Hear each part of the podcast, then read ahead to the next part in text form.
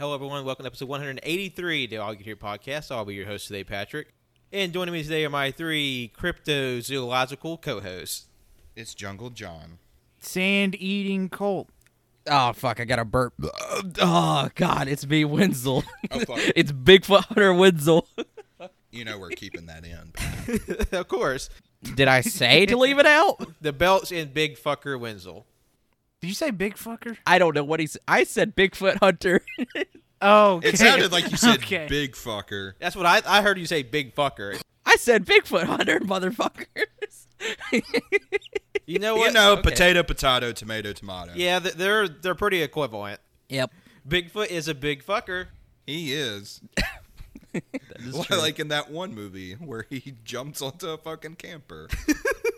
That's an amazing shot. also, just gonna say, best Bigfoot baby in cinema. I can't agree. Ah, yeah, I guess. yeah, Colt. Colt said he hated that Bigfoot. so it's bad. It's ugly, but there's not really many Bigfoot babies unless you count Ewoks, and in that case, Ewoks win all the time. no. What about Chewbacca's baby? Lumpy. Uh, Lumpy. Yeah. Lumpy's best Bigfoot baby confirmed. Him and his fucking yeah, I'm teeth. okay with that. Fucking monstrosity. all lips and full teeth. But uh, speaking of Bigfoot, we're very much on the cryptid train once again. This is our third time in the world of the paranormal and supernatural creatures. So, like in the past, we'll be each delivering to you a spooky, scary, supernatural story of a creature that's not yet known to the world of science or man. And opening this up this year, we have Wenzel with his cryptid. Wenzel, what is your creature, and tell us all about it. All right. So, uh, my cryptid, um, there's multiple, but they go by melon heads, and um, you know, they're cryptids, so they haven't been discovered by science, but there's many, many stories of them. Um, they vary depending on state, but they live around the Connecticut, Ohio, Michigan area. So I will just go into the very, um, your very general, basic, essentially legend that kind of like takes it all together and this is how like they kind of came to be but it goes like this there was a dr crow who lived in a mansion. His wife couldn't have any children so he adopted. Um, but he didn't stop at one child. He adopted many. It's unknown how many he adopted but it was enough that people were like that's kind of weird because he you know uh, i'm sorry colt you were going to say something? I was just gonna say a true Angelina Jolie. Yes. Also, Yep. Wenzel, I'm i confused. did that for the people out there that about get your that. cryptid. Uh, is, there, is it actually like a candy? Because there's a there's a candy called melon heads. What does it taste like? i wouldn't bite into these melon heads I'll think about yeah, it. you, Okay. You kind of have to slap them, make sure it sounds like not too sloshy, but still kind of firm. Then you can bite in. Um, you're. Let me just get. let me get. I'm so, let me. Okay. let me get to my story. Um, he he adopted a lot of kids, and people were suspicious because of his interest in children, which is kind of a red flag. Um, yeah, but because of his status, he's a doctor. He lives in a mansion. Um, you know, people came to visit. It was very well kept. You know, nothing, nothing out of the ordinary or uh, uh, anything to warn the people of bad condition. Um, but then it wasn't until several years later that uh, his mansion uh, was burnt down, and uh, the police discovered the bodies of him and his wife uh, in the in the remains. And um, the children were not found, but it was said that beings with strange bulbous heads were seen fleeing the area from eyewitnesses. And through rummaging through what was left of the mansion and a previously undiscovered laboratory, uh, police were able to find documents detailing uh, why this possibly occurred. Uh, Dr. Crow had been injecting fluids into these children's heads, causing them to develop hydrosyphilis, which hydrosyphilis is just a buildup of fluid in the head of a um, of a child. Um, usually, you'll you'll definitely see it around uh, infancy and when you know when they're born. It's very apparent. Um, some already suffer from the condition, and uh, he would still inject fluids in their heads, making it worse. Um, if the children didn't already suffer from the condition, he would beat them he performed many experiments on them alongside torturing them until one day they had enough. They killed him and in the ensuing fight set the mansion ablaze. From Crow's writings, he did what he did, like beating and torturing them, because he had a son who originally had hydrocephalus, but uh, there was no medical records of him ever having a son. So it's possible that his quote son unquote was actually another child he adopted and tortured. Um, these children fled to the woods where they started out feeding on small animals, then pets, then livestock, until finally people. Anybody who wandered into the woods, they would ambush and kill and eat their flesh. Um, some were reportedly caught, uh, but the killings kept happening, so it is believed that um, they kept themselves alive, you know, of course, through uh, through continuous feeding and also through incest. So um, you have a bunch of cannibalistic, incestual, mutated children living in the northern woods of the U.S. So don't go to Michigan. Sounds like someplace in the south. nope. Don't go to Michigan, Connecticut, or Ohio ever. All right. Because there's like there's these tiny children with enormous heads. I, I, I just Well- I, I I also love how like people back then were so stupid that they thought like pun like a good punishment was like I'm oh you don't have this condition I'm gonna beat the shit out of you you little shit Yeah, like this doctor has like this weird like fetish for like this medical malady. It's like your head's not big enough, dipshit, and just just like putting an air hose in their mouth and trying to pump them up like a cartoon. well, um, yeah, you know, it, it was definitely, um, and I mean, like he tried to gain sympathy through the fact that his own uh, fake child had it. Like, it doesn't really make sense. Um, there's actually, um, there have been quote eyewitness reports of these children still being alive today. But the thing is, though, is like, um, you know, they would be older, so um, they're actually They wouldn't be children. they wouldn't be children. They'd be full grown adults. mutant adults. And um so that's why that's what kind of gives into like the whole idea that like they could take down livestock and, you know, people and um but like the thing is that it doesn't say when. Like the legend doesn't say when this takes place. There's nothing saying when. So like this could have literally happened anytime, but you know, whatever. Um and uh, one of the one of the one of the uh, eyewitness reports was that he was uh, there was a guy uh, looking for them, and um, as he was driving all day, he couldn't find them until finally, just a chance encounter, one of them was running right up against his vehicle at 40 to 50 miles per hour. Uh, Oh, Jesus yeah, it Christ. was uh, it was like covered in blood, eyes bloodshot red, you know, full grown, um, just running, and then it ran back into the woods. Um, I pictured like the uh, child of Kos from uh, Bloodborne. oh fuck yeah that fucker oh god yeah um but you know it's just a legend um and it there's it pops up in three different states and um you have uh, a a mutated i mean mutated is very you know he just pumped fluids into their head that's all we know so like how is that possible for um, a child with hydrocephalus who's now a full-grown adult adult dealing with a very very mutated head um, running at 40 to 50 miles per hour you know the We need to get them on uh, some kind of track thing. USA yeah 2020. get them on the 100 100 meter dash Uh, I guess you could do that, but I don't think they would be very um um. cooperative I have a feeling they would eat cooperative, and I think they would eat people. yeah yeah Man, it's yeah it'd always be like that. hurting cats like with any child Um, I'm s- I'm sorry. Uh, no, it's just that like you know these kids. Uh, you know the reason why they did what they did was also because you know they they're suffering from hydrocephalus. So like at this point, because of everything, they're just kind of you know they're kind of mentally not there as well. So, um, yeah yeah, it's just um, but again, Also, I don't know how the. Do they just like. How do they do that? Do they drill a hole in the skull and just pour water in there? they dude they have these things called syringes. Yeah, but I feel like just putting water and syringes. You gotta pierce something to get it into the brain. No, you know, hydrocephalus doesn't.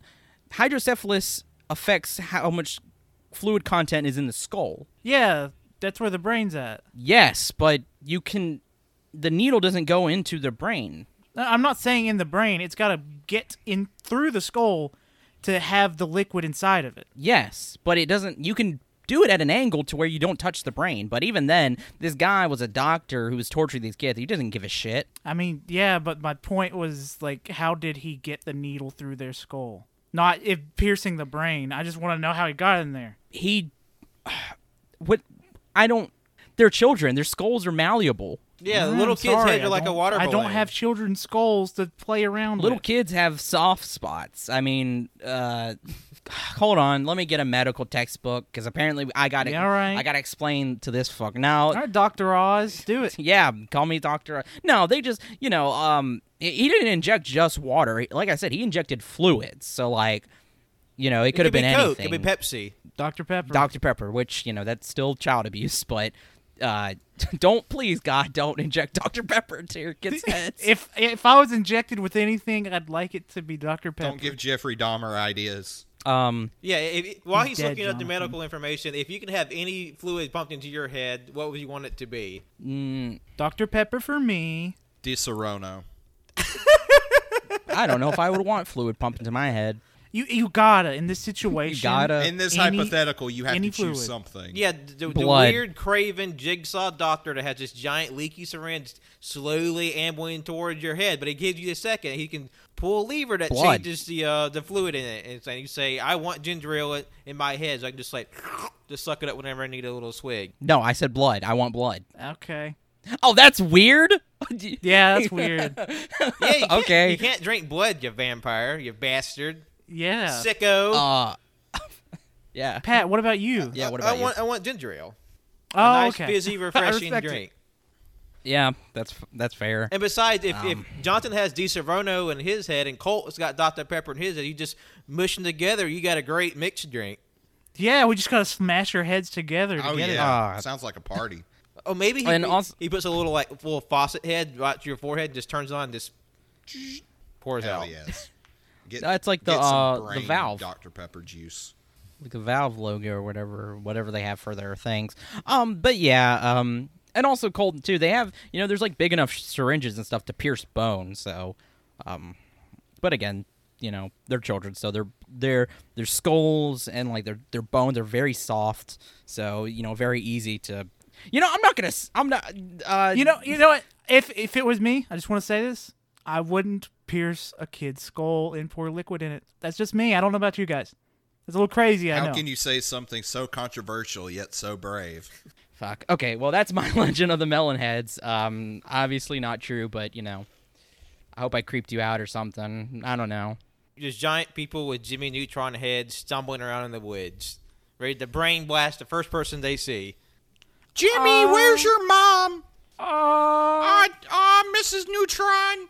I thought it would have been kind of cooler if like this legend was like, you know, they're like they're aliens. Because when I first heard Melonhead, I was like, oh, aliens. But no, it's just some kids, and you know they were badly abused. Potentially, we don't know. Nobody knows. Maybe because maybe it's a bunch of people who are cosplaying as the poster of Stalker, that that psychotropic Russian uh, apocalypse movie.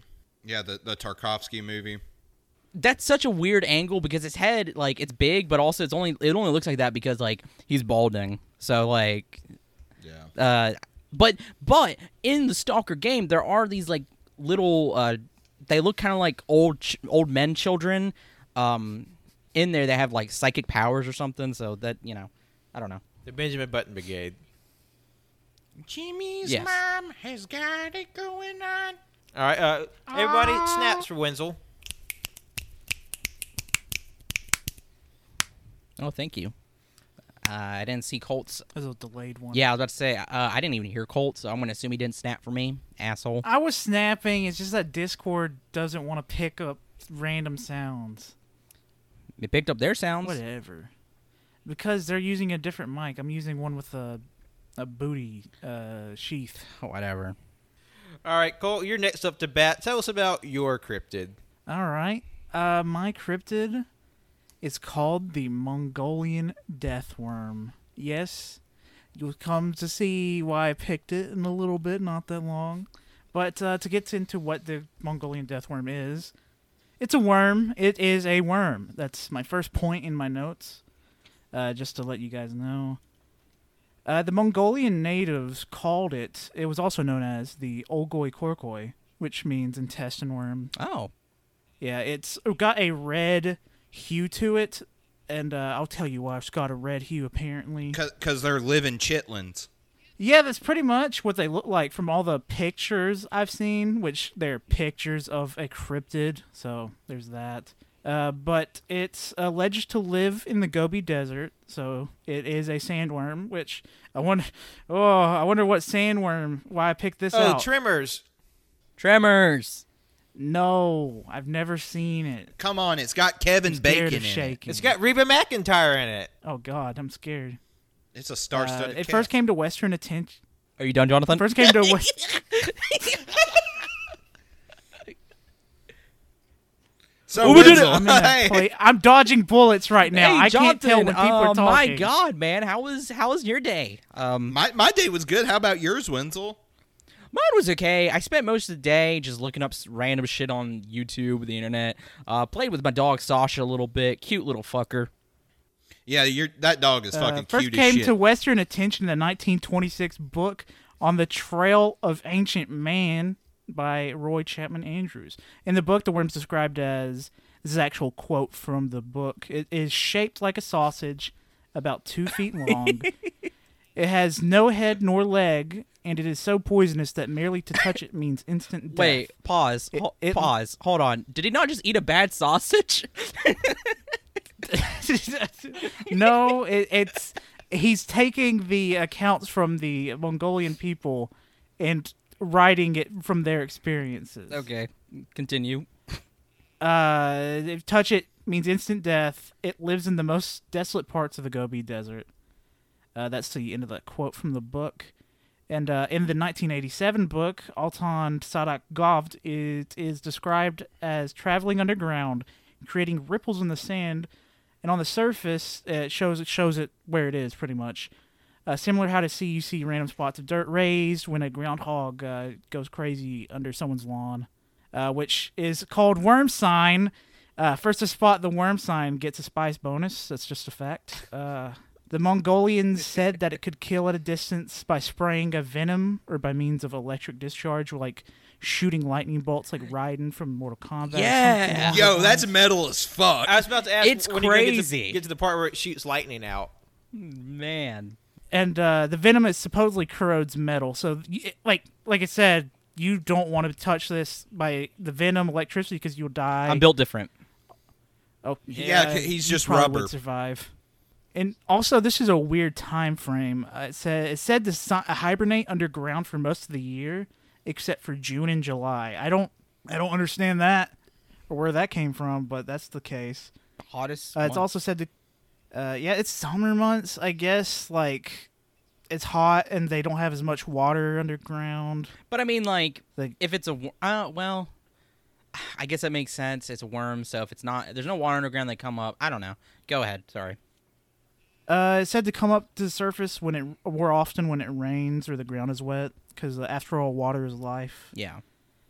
Uh, Mongolians believe that touching any part of the worms will cause almost instant death and tremendous pain. It's said to prey on camel and lay eggs in its intestines, which is how it gains its red-like skin. So now we know why it's red. It goes inside camels. Uh, and uh, th- this is one of my things. I believe that Frank Herbert took some inspiration from the Mongolian death worm uh, because to make the worms in Dune. Because every time I look at it, I see in all the fan art, I, I don't know, interpretations of it, it looks somewhat similar to it. But the thing is, the Mongolian death worm is like two to seven feet long, so it is nowhere near the same size.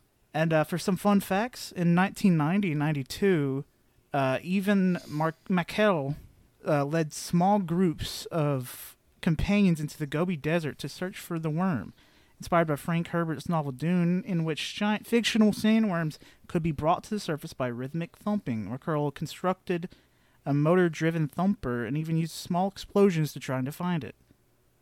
I thought that was really fun because in Dune they do have the thumpers, and uh, that's how they draw up the worms. Kind of like how in real life, if you do some kind of rhythmic thumping in a place where there are a lot of worms, they'll come to the surface, and that's how. That's how you get bait for fish. yeah, Yeah. the night crawlers. Yeah.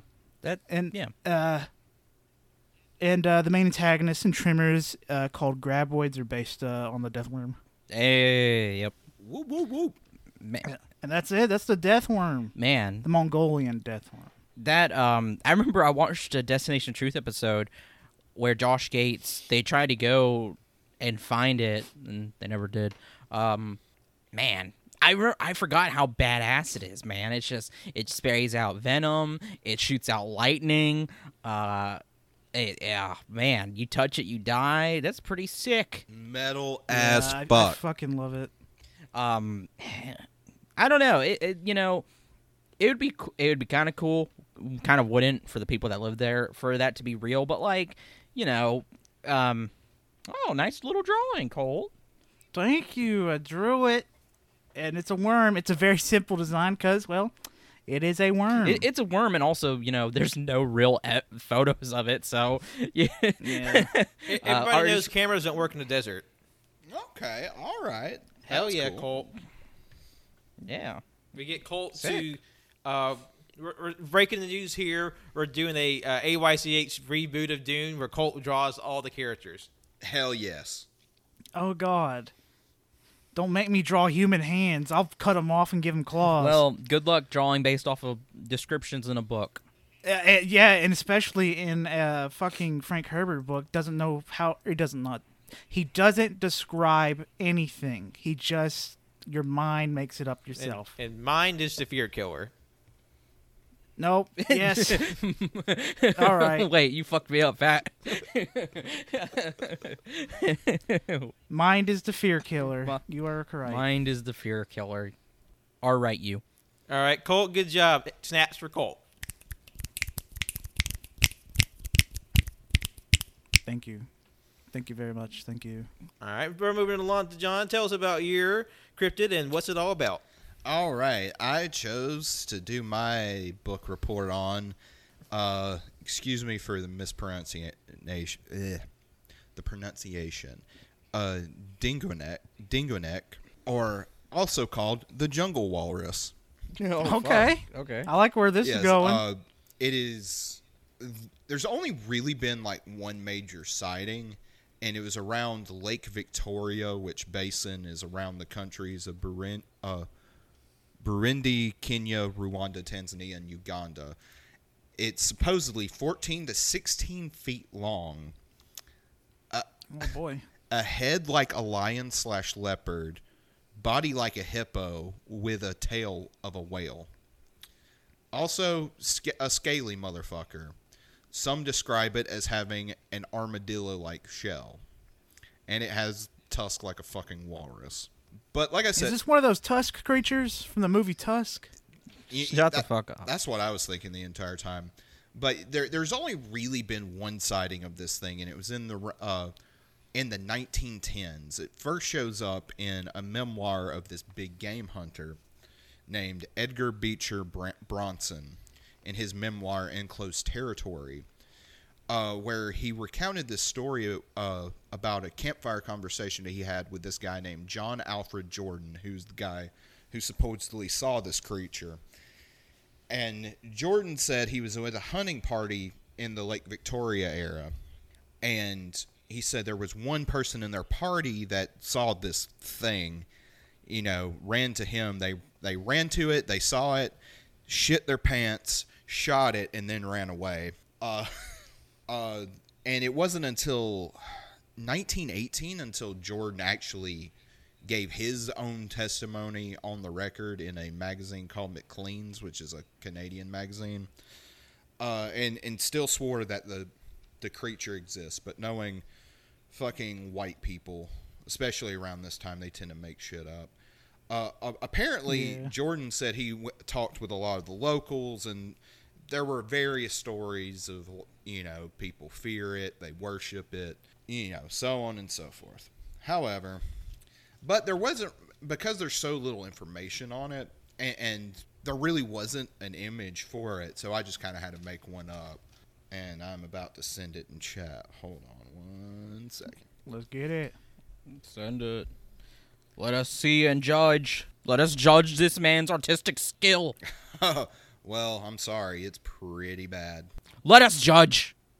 And we can determine whether to put it on our refrigerators. Yes, I'll print it out, put it on my refrigerator. I have to determine whether it's good enough to put on my refrigerator. Alrighty. Very good. I put it on the Oh, fridge that's- at once. That's good. I don't know what you're talking about. Um, you know, bitch, that's just a, that's just a walrus. It- it- it's just, But he's got the thing on his back. I, I love it. It's, In the it's like a tail. walrus with a long tail and little like cub ears and like a turtle shell on its back. Yeah, and and some description said it looked like a leopard too. Yeah, because I, I googled the uh, the creature while John was getting his picture ready, and it and it's a pretty diverse interpretation. Like some looks kind of like a leopard with you know saber tooth fangs and like pangolin type scales, and then some are Yeah. some are very elaborate, like br- bridging more into like a dinosaur type creature. Oh yeah, yeah. It's really. There's actually this really cool. I'm looking at the album cover of some uh, Dingonek street band, Primal Economics. They have their, their own art, uh, I guess, artist interpretation of it. Looks kind of sick. Looks pretty cool. The, damn, that is fucking rad. Yeah, we, we gotta start It start our like- street band with a cryptic on it, or we just have all our It looks like cryptids something- play, play the, the sections of the band as a cover album. No, I figured we just call our band the Alabama White Fang. White things. so yeah, that's the Dingonek. Ding Nick. Hold on, what was Cole gonna say? I was gonna say it looks like something out of Monster Hunter. Uh, it looks, uh, looks really cool. I really like it. It also reminds me of the demon from Devilman Crybaby that fuses with the winged lady. Oh wow. Okay. I can't I wait can for see Mila. Jovovich to fight that in the movie. Yes.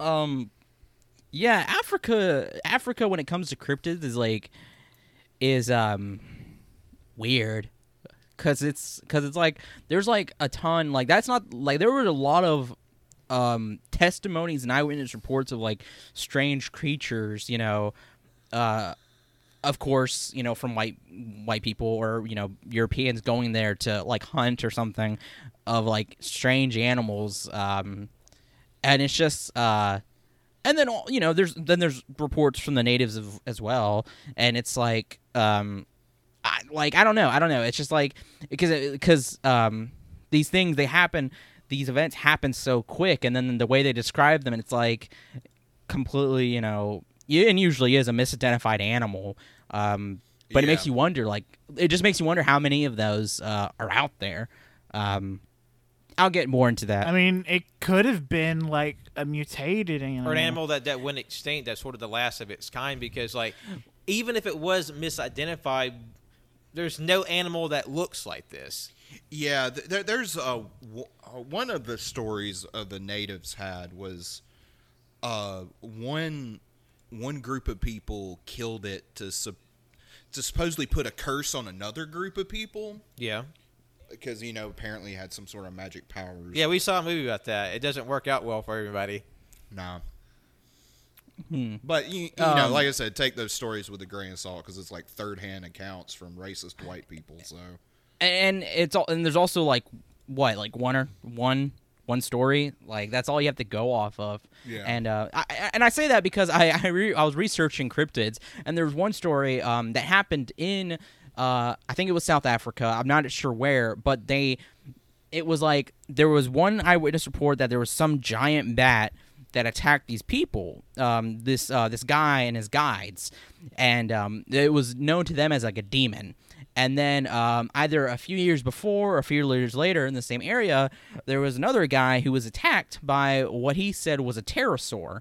And, um, you know, it's just, and, like, you know, these things were like, you know, th- these things were flying and swooping down. And it's just, it's just interesting. Like, you know, they didn't get a good look at it, obviously, but like, what what animal was it? You know, there's a lot of weird shit that we still haven't found. Like, you know, we found coelacanths. Gorillas apparently were thought to be um, legendary animals, which they're not. They're actual animals. Um, They're pretty legendary to me. I don't yeah, I know they're talking great. And um, there was actually a new species of orangutan that was just discovered recently as well. Like, I don't know. like, there's just some crazy shit. You know, it's just it's neat. Um, but yeah, definitely take it with a grain of salt. yeah, well, uh, I mean, I'm not an expert, but from the sound of your story, Wenzel, it just sounded like it was Diane word. Fuck, man, Probably. probably. even though this took place in like the early 1900s. My I'm gonna point. go with probably still. I mean, that was the time when wa- racist white people were the rage. You know, you're right. they still have those racist white people sensibilities. Ugh. So, well, thank you for bringing the dingo net to the table. Snaps for Jonathan. Snap. I'm snapping for myself. That will definitely go on my refrigerator. Hell yes. Yes, it's definitely going on there. Hell yes. That was my goal. All right. And I have the the last story of the day, and my character, my cryptid, is called the Flannel Man. All right. And now, while this one may not sound as bestial as the rest, as we'll get into with my story, it's a very multifaceted, morphic entity. And what it is, it seems to be, and that's this large umbrella of phenomenon that people have reported for several years. And at least in, in terms of like one particular, I guess, manifestation of this creature, the flannel man, we have accounts going back to the 1950s and 60s. And this, uh, with this interpretation or this manifestation version of it, it's a, it ranges in general from a, a Sasquatch-like creature wearing tattered red flannel clothing to ostensibly a human male wearing red flannel clothes to to a sort of ghost entity force that manifests within people's like minds or like or like to like the like the periphery of their of their visions and just starting Whoa. Yeah, yes Oh wait, Pat. I was gonna say, do these people also attend uh, folk concerts or the concerts of the Decemberists, Mumford and Sons, or the Lumineers? no Or, Or, in the 90s, did they listen to local a lot of? Pearl Jam and Soundgarden? no because That too. Or do they work in the forest cutting down trees? No. because uh, the, the the large stories I have for like the more like seemingly human versions, they're more from the modern day, and what sets them apart from I guess like just a random average person in clothes is that they're, they're like just very they're very out of place, and there's always just a, like a general sense of foreboding and how basically how they behave. But we'll get to that in a moment. So the first version is sort of the more Sasquatch type appearance. And they- These tend to congregate in the West Coast, around sort of like just like pretty much California and the sort of the more arid portions of the United States. And like I said, it seems to be more like a Sasquatch-like creature that with a a uh, propensity to wear like tattered flannel clothing. And one such story I, I remember reading of is of a young girl who was a child in the 1950s, how she went out in the woods uh, that was sort of that separated her family's property to her grandparents. So it is a sizable walk, and as she was there, she began hearing like uh, someone following her, and she thought it was her brother trying to play a trick on her. Soon she when she called out her brother to sort of cut it out. There wasn't a response. She just heard like this like guttural noise, and when she went to go investigate, she saw someone sort of kneeling down in the grass. And when they stood up, it's like this very large humanoid figure, like at least seven to eight feet tall, wearing tattered clothes. And when she when she noticed it wasn't a human, she ran away. And there seems to be this seems to be like a very rare version of the story. It's the most uncommon to what I've seen. And the more the more modern stories about the flannel man, I, most of mine are kind of in, in the er- late 2000s to the early 2010s. And one such story I have is of a gentleman. He worked as a DJ and he was leaving the, the bar. He, he was uh he had the gig at one night, and as he was leaving, he noticed a man wearing flannel clothes walking in the grass on the side of the road. So he just he just sort of casually observed that, and he you know driving his car at you know regular speed, fifty to sixty miles per hour. And every like every you know ten to twenty minutes, he would happen to glance to, the to, out the side of his car, and he would see this same man each time he looked out. And so he was, wearing the same clothing, had the same face, and you know, like there's no physical way for that person to keep up with his vehicle. But though he's literally going at 50, 60 miles per hour, and every so often you look, you would see the same man walking on this, you know, walking on the side of the road, and the last time he saw it is when he turned to the right to merge onto the interstate. He saw the same man on the right side of the road, and he was like standing right next to his car. Oh, fuck that. So, and and and, th- and what makes it so unusual is that this is a, a fairly well lit, well traveled area, and he at first he thought it was just like someone leaving the bar and just walking home, but it would literally been impossible that for that for that same person to keep appearing in his like line of sight all the way down the road. Yeah. No, no, it's like it's like when you're walking, um, and like you're walking in the same direction as a person, but like you're afraid that like they might think you know you're following them, or like somebody is doing that to you. They're walking in the same direction, so you think they they're following you, and this guy is wearing a flannel and he's just running, and it's like, oh man, I need to get home.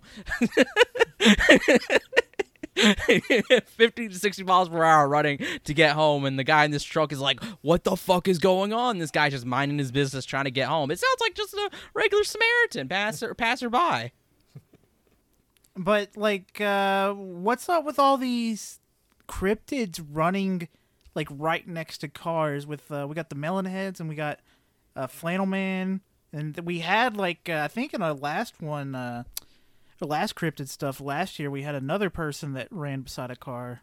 there there's uh it's really weird there's a lot of stories like literally like that and i mean i mean i, I don't know i don't know I know there was that that ghost girl where around the area I grew up, or my parents are from. Yeah. That will uh, slam into the side of your car. Yeah, it, it seems like the vehicles have a strange magnetic uh, uh, property when it comes to strange monsters. Just like they're just oh, there's a car, I gotta hit it. Yeah, I guess it's just that phenomenon. I guess it's just that phenomenon of like, you know, you'll have occasionally like deer or just animals who would just run alongside cars and sometimes at night you can't tell what they are and because of our imaginations and because the night is kind of scary unknown, you know, it's just something that's kind of passed down like something's running alongside our car and it's like how's that possible? Um something going odds oh no! with a mechanical it's machine. Andy Dick, run! Oh no! Andy Dick. That's the scariest cryptid out there.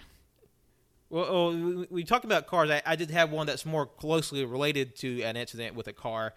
Now, this account was actually from 1965. It's about a, young man and his girlfriend, who would be his wife, and they're uh, the couple they were friends with. They were out for a drive at night, and so they go. They, they were going to the town. They eventually left the left the sort of the uh, confines of the, of the city, went out to the woods. In this in this area, the woods sort of surrounded by like a cow pasture, like a like a rock quarry, things like that. And after a while, they they pulled over to the side of the road to sort of just to chill out and relax. And the two men they happened to be off on the side, uh, just peeing. And then while while they were leaving themselves, uh, they heard this what they described as a hellacious noise, that, which sounded like the most agonizing scream they've ever heard. Immediately followed by a loud thump, and they, they didn't know what it was. They thought it maybe because they were close to a cow pasture that maybe that somehow a cow was killed by like coyotes or or something like that. And Oh, that's not funny. and then they waited in this in silence for it to, for it to happen again. Nothing came, but then as they were sort of finishing up, they looked down to the far end of the road and they saw look, what looked like a, a figure standing there, and it was sort of like slowly walking. And then as they were trying to make out what this shape was, it like it seemed to stop for a moment and as it like it seemingly noticed them, and then it starts running towards them. Oh fuck that! And then so they they freak out. They get into their car and like they're, they're like trying to like oh fuck we gotta get out of here. And the the women they're freaking out like what's going on? Y'all we heard that noise and then y'all freaked out. And then uh, the the father, the one who was telling the story, he he throws he goes to throw his car into drive, but then the car won't go. And they look behind them as they see this they see this dark shape hit the back window and it lifts up the back of the car Oh, I think I've heard this story before. and then uh, he goes to put in reverse, and this car still won't move. And then lastly goes This to is throw, rear wheel drive. he throws it into drive one last time, and it uh, whatever the, the entity is, it lets go, and they speed off into the woods. And he said in that moment where he looked back behind him to see what it was, it, they couldn't see a face. All they could see was a very extremely broad chest, and it had dark red flannel on it and dark hair underneath it. It's just, just a Bigfoot wearing a fucking flannel shirt. I mean, really, like I I know Pat said that. It's just man, what a creature. And Uh, that also, I was going to say that'd also be a good bit if they're peeing and they just hear, "Hey, nice cock" from above. I wouldn't be scared in that moment. I'd be proud. but then I'd probably be scared like 10 seconds later when I realize uh, that came from the bush I'm peeing on. Hey, Colt, nice cock. and then it starts peeing back. oh, no. Oh, God, no. And uh, this one that's uh, that is more of a s- uh, like a, a more non-physical supernatural slant. This is from 2014. Uh, a young man said he was coming back from his night security job around 1 a.m. He made it back in his it made made it to his uh, the guest house where he lived with his parents because he because the guest house is about 20 feet away from the main house and it's facing their the back the back door and the porch. So he, he went back back to his guest house and he sort of like winds down for a bit before he goes to sleep. And then he's woken up sometime later in the night by hearing his parents like frantically calling his name. And they're they're yelling his name in unison. He's like, "Okay, this is this is scary. Why? My, is it is the house on fire? Like, what's the trouble?" And he get, and he notices he left his TV on. The TV's playing static, and he go he tries to check I hate he tries this. to cha- check the time on his phone. The phone won't turn on. It's or it whips on for a second, then turns back off. He tries to check his digital watch, and all he says is a it's a blank screen. So he's like, okay, whatever, it doesn't matter. My don't my parents calling my name. So he goes outside, and uh, immediately he's hit like this like this strong gust of wind. Like it's, it's so strong that it's like sort of blowing around tarps they have in the back porch. Like small things are kind of being clattered and dusted around. And he sees two figures standing off in the distance, like one taller, one shorter, and they're like they're saying his name. And he goes to to like walk out to him, and when he reaches, when he gets closer, he notices they're both wearing like, these dark checkered flannel type clothing, but they have no features. And then when he's like, he go, he goes to turn turn around because like this is fucked up, this is scary, and he's immediately met by a third figure, even taller than the other two, like right next to him, and also wearing the same like dark checkered flannel coloring material, and he's immediately hit by like this, as he described, like this deep bass reverberation that's so intense it knocks the breath out of him and forces him to the ground. And the whole time he's hearing his family, his parents say his name as they get closer and closer. Eventually he passes out. And he wakes up again. He's back in his bed. It's, in, it's morning, and all of his appliances are working again. That bitch just had a fucking crazy ass dream. So, and then the other, the, the last story I have is uh, from 1997. Is a woman who said she met a flannel man. She was. What makes it interesting is that how quickly he appeared and disappeared. Because she said he she was you know going to a costume party with um, with two other children that's down at a house down the road, and then as they're walking, this this man wearing a red flannel costume or like red flannel shirt kind of appeared out of nowhere because they thought he came from the woods, but there's a chain link fence that separates the the road from the woods. And so how he how they're walking and they turned, he was there. No sound where he came from, and he wasn't there before. he looked back and there he was. And he sort of walked up to the girl and put like seeds in her hand and kind of like gently forced her hand to the ground to plant them. And then she's and then when she put him in the ground, she looked back up. He was gone again, and there's no noise like him clambering over a fence or like running off into the woods. There, there's no sound disturbance. So the whole encounter took place in like less than five minutes.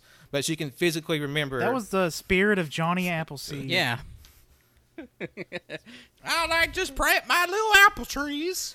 because she can physically remember oh, a man putting her hand to the ground, and she even remembers like tugging at his beard, and she can feel the resistance of the beard attached to somebody's skin. And there, there's there, there's several other smaller encounters, like people like seeing Flannel Man like in dreams, and then seeing that same person in real life. Like, but it's, it's never just like, oh, there's just like I'm at the store and it's a guy running. It's always in like they're these dark corners when like there's nobody, there should be nobody around, or or, or they're by themselves, or so sometimes they're like this weird foretelling of doom. Yeah. Like she said, she, this one woman she had a dream of a flannel man of a man getting being shot in her town, and then the next day it had happened. It's like she she could see the flannel man, she could also see the man that got shot. That's spooky. and like um or there, there's a there's a time a woman she woke up with with a man wearing red flannel in her room. And then she sort of just sort of like what is this man doing there? She can still she takes up space. It wasn't hazy. It was very clear and then when she looked back he was gone it's sort of like it's sort of things like that and there seemed to be a larger phenomenon of people seeing like humanoid figures and entities with like weird check patterns. It's sort of like how like the Hat Man has a, it's a similar phenomenon. Mm-hmm. So this is this is a fairly new one, a, a fairly new in terms of like being cataloged. So which I thought was interesting. Hmm. What a strange entity.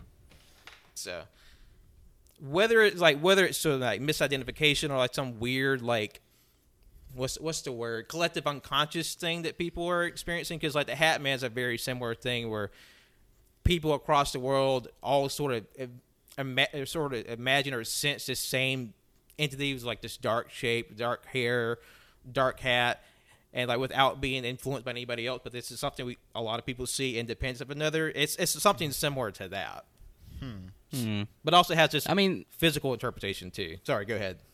No, I was just gonna say like um, so just uh, I I don't know because like you know when you get to like animal cryptids uh, with physical forms, you know you can there's um there, there's a little bit of science or something you can explain there or whatever um or like you can t- make guesswork of like because i was looking up cryptids and um i learned something about um their uh to kind of like the determine the viability of an animal species there's this there's a rule it's called the 5500 rule 50 means 50 individuals uh, means short-term survival. You know, 50 individuals can survive for a short amount of time for the species to to live, but short time. 500 means that there's 500 of these individual animals in the species, then they can live long term. And you know, you can apply that to a lot of. It's not that simple, but you can apply that to certain like. You can kind of like basically apply that to certain cryptids, like the Loch Ness monster. Okay, short-term survival, 50 individuals in one loch. That's impossible. Um, you know, uh, but then it's like when you get into like bigger demographics and geography, uh, y- you know, it's just it's not that simple. But it, it was just an interesting thing. And then like when you bring up like these strange, like when you bring up like cryptids that are like these strange, weird entities like this, where it's possibly a Bigfoot ghost wearing flannel shirts, like there's you know doesn't need to have a population to survive. It can just be wherever, whenever. And I, uh, so it, it is very curious because there's there's not a really good way to grasp what what it is. It's just you just have very sort of strong testimonials because whether or not you Yeah. believe it, believe you know this this is physical or non corporeal entity wearing so, apparently this red flannel material. There are these people who have had very for them very real experiences. Some more intense than others. So like so it's, it's, it's sometimes it's really hard to discount what people are seeing, especially when you don't quite understand what it is, and neither do they. So, if nothing else, it's a very interesting story. Oh yeah. Um, it could be like the like the story um, that one book, um, Sisterhood of the Traveling Pants. Um, but this is the you know traveling flannel. Oh yeah, so it's multiple different uh, people wearing the same flannel shirt, and they p- plant seeds and crash into cars. I don't. It's not a, very clear what they do. So, it, it like I said, it's a, it, this is just a handful of swords I was able to pull out. So it gets much more bizarre depending on which route of the of the entity you want to go with physical, extraterrestrial, spiritual, wherever you want to go. It, it, the, the stories get much wilder from there. And I and I dropped in chat uh, my little sketch of the flannel man. You see, you have a very spooky lumberjack type fellow, wreathed in shadows, uh, ready to do something because we can't quite comprehend what this fellow is. I want this fella to stop those forest fires. That's what I want. Yeah. I want him to come to those gender reveal parties and hack the people.